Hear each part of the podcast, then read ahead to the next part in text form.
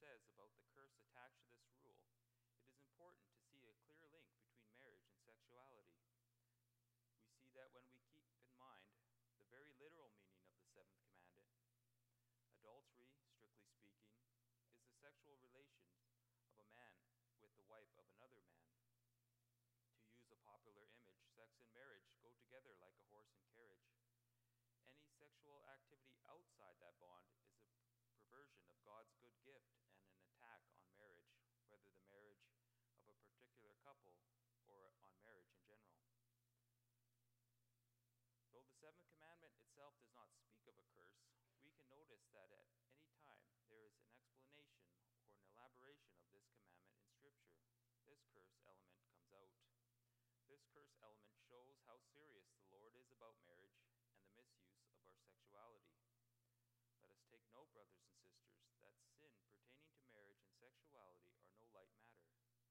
Ironically, our present society is acutely aware of the seriousness of certain types of sexual sins, like abuse of children and rape, while it is insensitive to the seriousness of sexual sins when it involves so called consenting adults. In the Lord's eyes, any and all sins pertaining to marriage and sexuality are serious matters. Let's consider some examples from Scripture which bring out God's curse over sins against the seventh commandment. We can think of Leviticus 18. At the start of that chapter, chapter, it is stressed that since the Lord was holy, Israel also should be holy. That then comes a list of activities which the Lord strictly forbids. Talk about sexually explicit material. It is almost too explicit to read in the presence of little children, as all sorts of sinful sexual conduct is spelled out. Towards the end of the chapter, verses 24 and following, the warning is given to Israel not to defile itself. It was because of su- such that the Canaanites would be punished and driven out of the land. The Lord considers them all detestable even the land is said to vomit out those who do such despicable things. When you consider the clear warning given here, we see how the Lord protects the sanctity of marriage and the good gift of sexuality. He is protecting marriage and sex. He is protecting the boys and girls from predators. It is an absolute shame that it can still happen in the church. Yes, in the church of all places.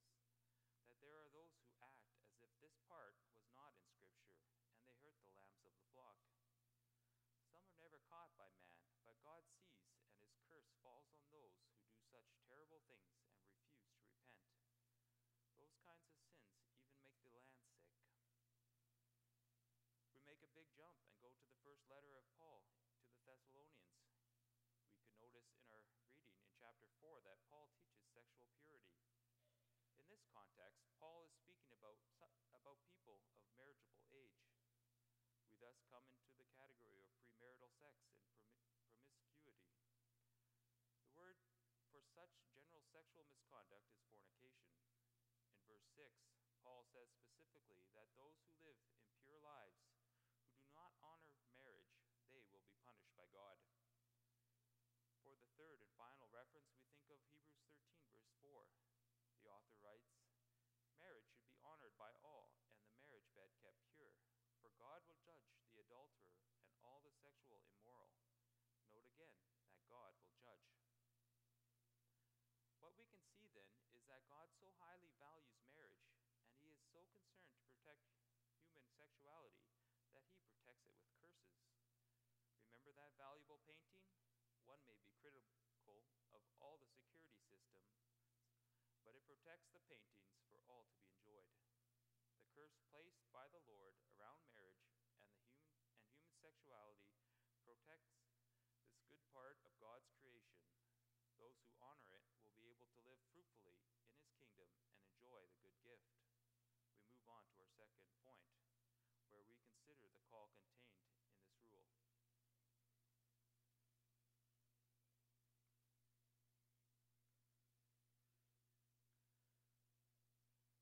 The Lord phrases his commandments negatively to drive home the point.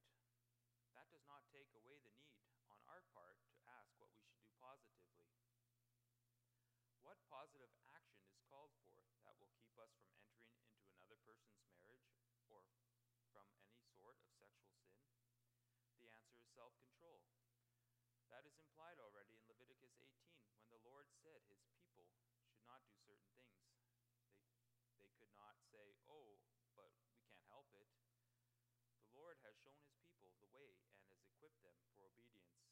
That is also clear from Paul's words. He does not write them in a sympathetic way people who are trapped in their sexual misbehavior, victims of their hormones, or driven by uncontrollable passions and lusts. It isn't that Paul denies that there are strong sexual urges at work. When you read 1 Corinthians 7 and 1 Thessalonians 4, you realize Paul is very much in touch with the reality of human sexuality, even though he himself never married. From the passages just mentioned, we can also learn Paul's practical advice on how to deal with sexual urges. The answer is to get married, and within marriage, do not withhold yourself from your spouse. At the same time, marriage should just not be for sexual gratification. After all, in marriage, a husband and wife are to work as one harmonious unit in obedience to the creation mandate. Nevertheless, the teaching is clear that marriage gives a proper home for human sexuality and serves as a protection from immorality. While Paul advocates marriage as a way of self control, this does not take away that in pursuing marriage there is to be self control. It is not to be done in a lustful way like the world. Furthermore, there is the restriction to marry only in the Lord. Further, also within the marriage bond, there will be need for self denial and self control in sexual relations. Paul gives the important counsel in 1 Corinthians 7 to consider that husbands and wives belong to each other and thus need to be very considerate of each other. Destructive selfishness is thus restrained. We can also think of his words to Titus, where Titus is called to teach the young men to be self controlled. Titus 2, verse 6. Paul urges Timothy in this, his conduct as a minister to set an example to the younger men by treating the younger women like sisters in all purity. 1 Timothy 5, verse 2. Self control may be somewhat of a dirty word nowadays, but it is a, a clear call in Scripture, and not only with respect to marriage and sexuality. Actually, it is so surprising that disciples be called to live a disciplined life. Is it striking that we live in a society which adores those who live with extreme self control as they practice for the Olympics? They follow strict exercise programs and stick to a diet, yet when it comes to moral and ethical self control, that is mocked. People are encouraged to satisfy whatever urges arises in their heart. You shouldn't have to say no to yourself if you don't want to. The Lord, however, tells us that we should guard our chastity as the most precious gift. This is not to say that it will be easy. Some may have more of a struggle than with others. Nevertheless, God's children are called to this struggle, and God never calls without equipping his children. After all, he has given the Holy Spirit to walk in the way of to walk in the way of the Spirit.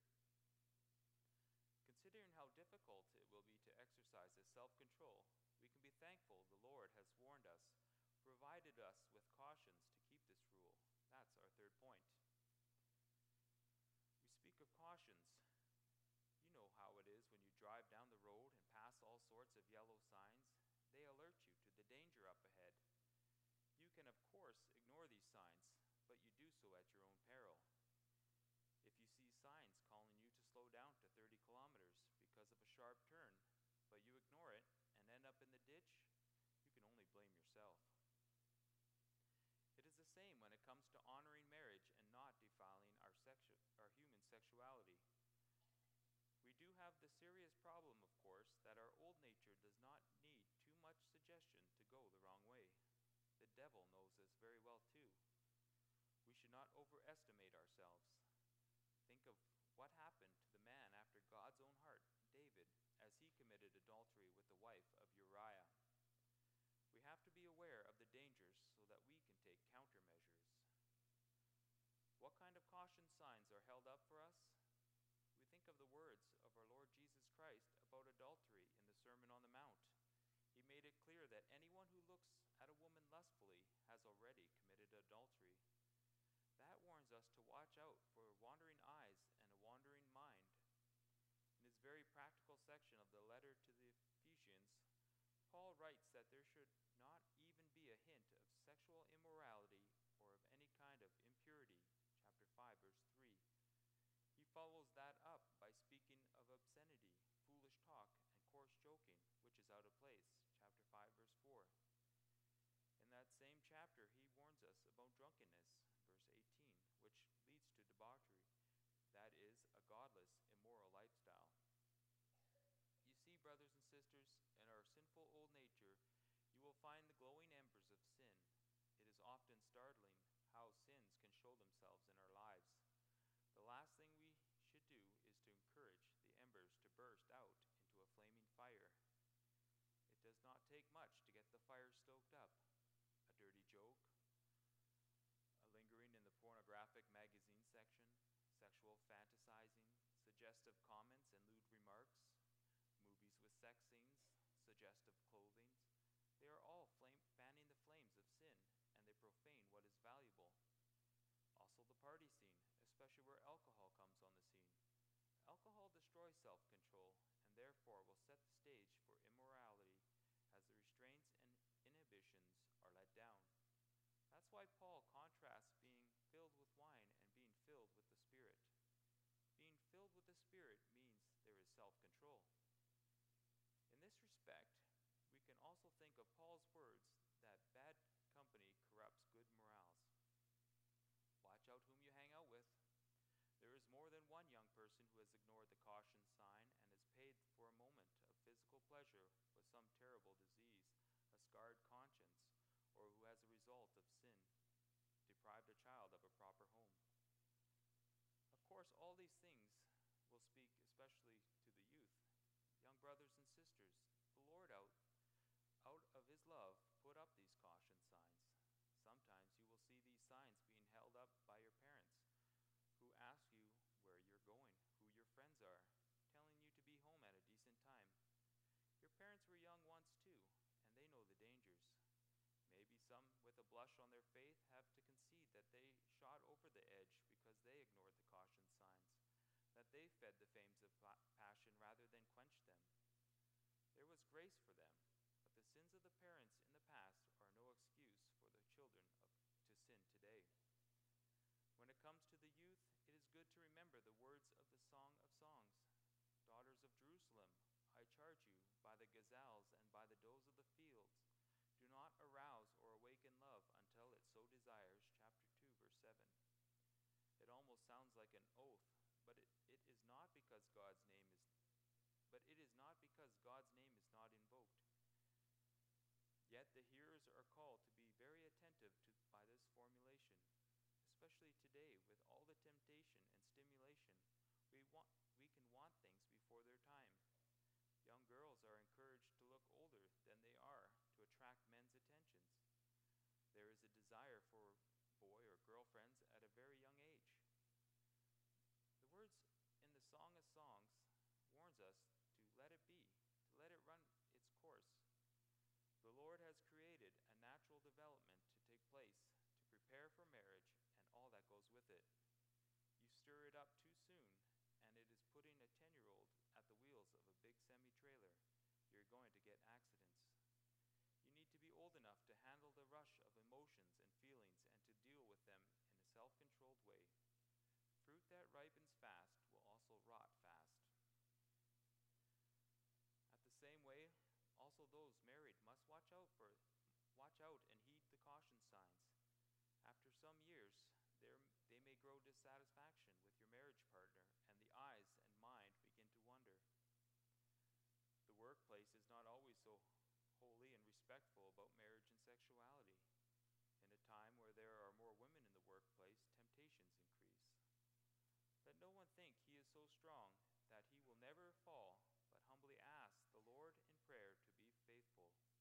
Thus the Lord teaches in the book of Proverbs that a man drinks water from his own cistern, cistern and to rejoice in the wife of his youth, being captivated by her love.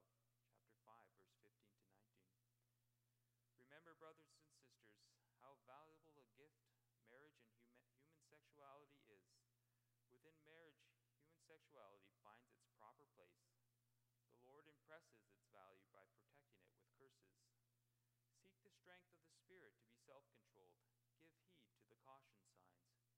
Marriage was designed so that life could flourish. As those redeemed by grace, let us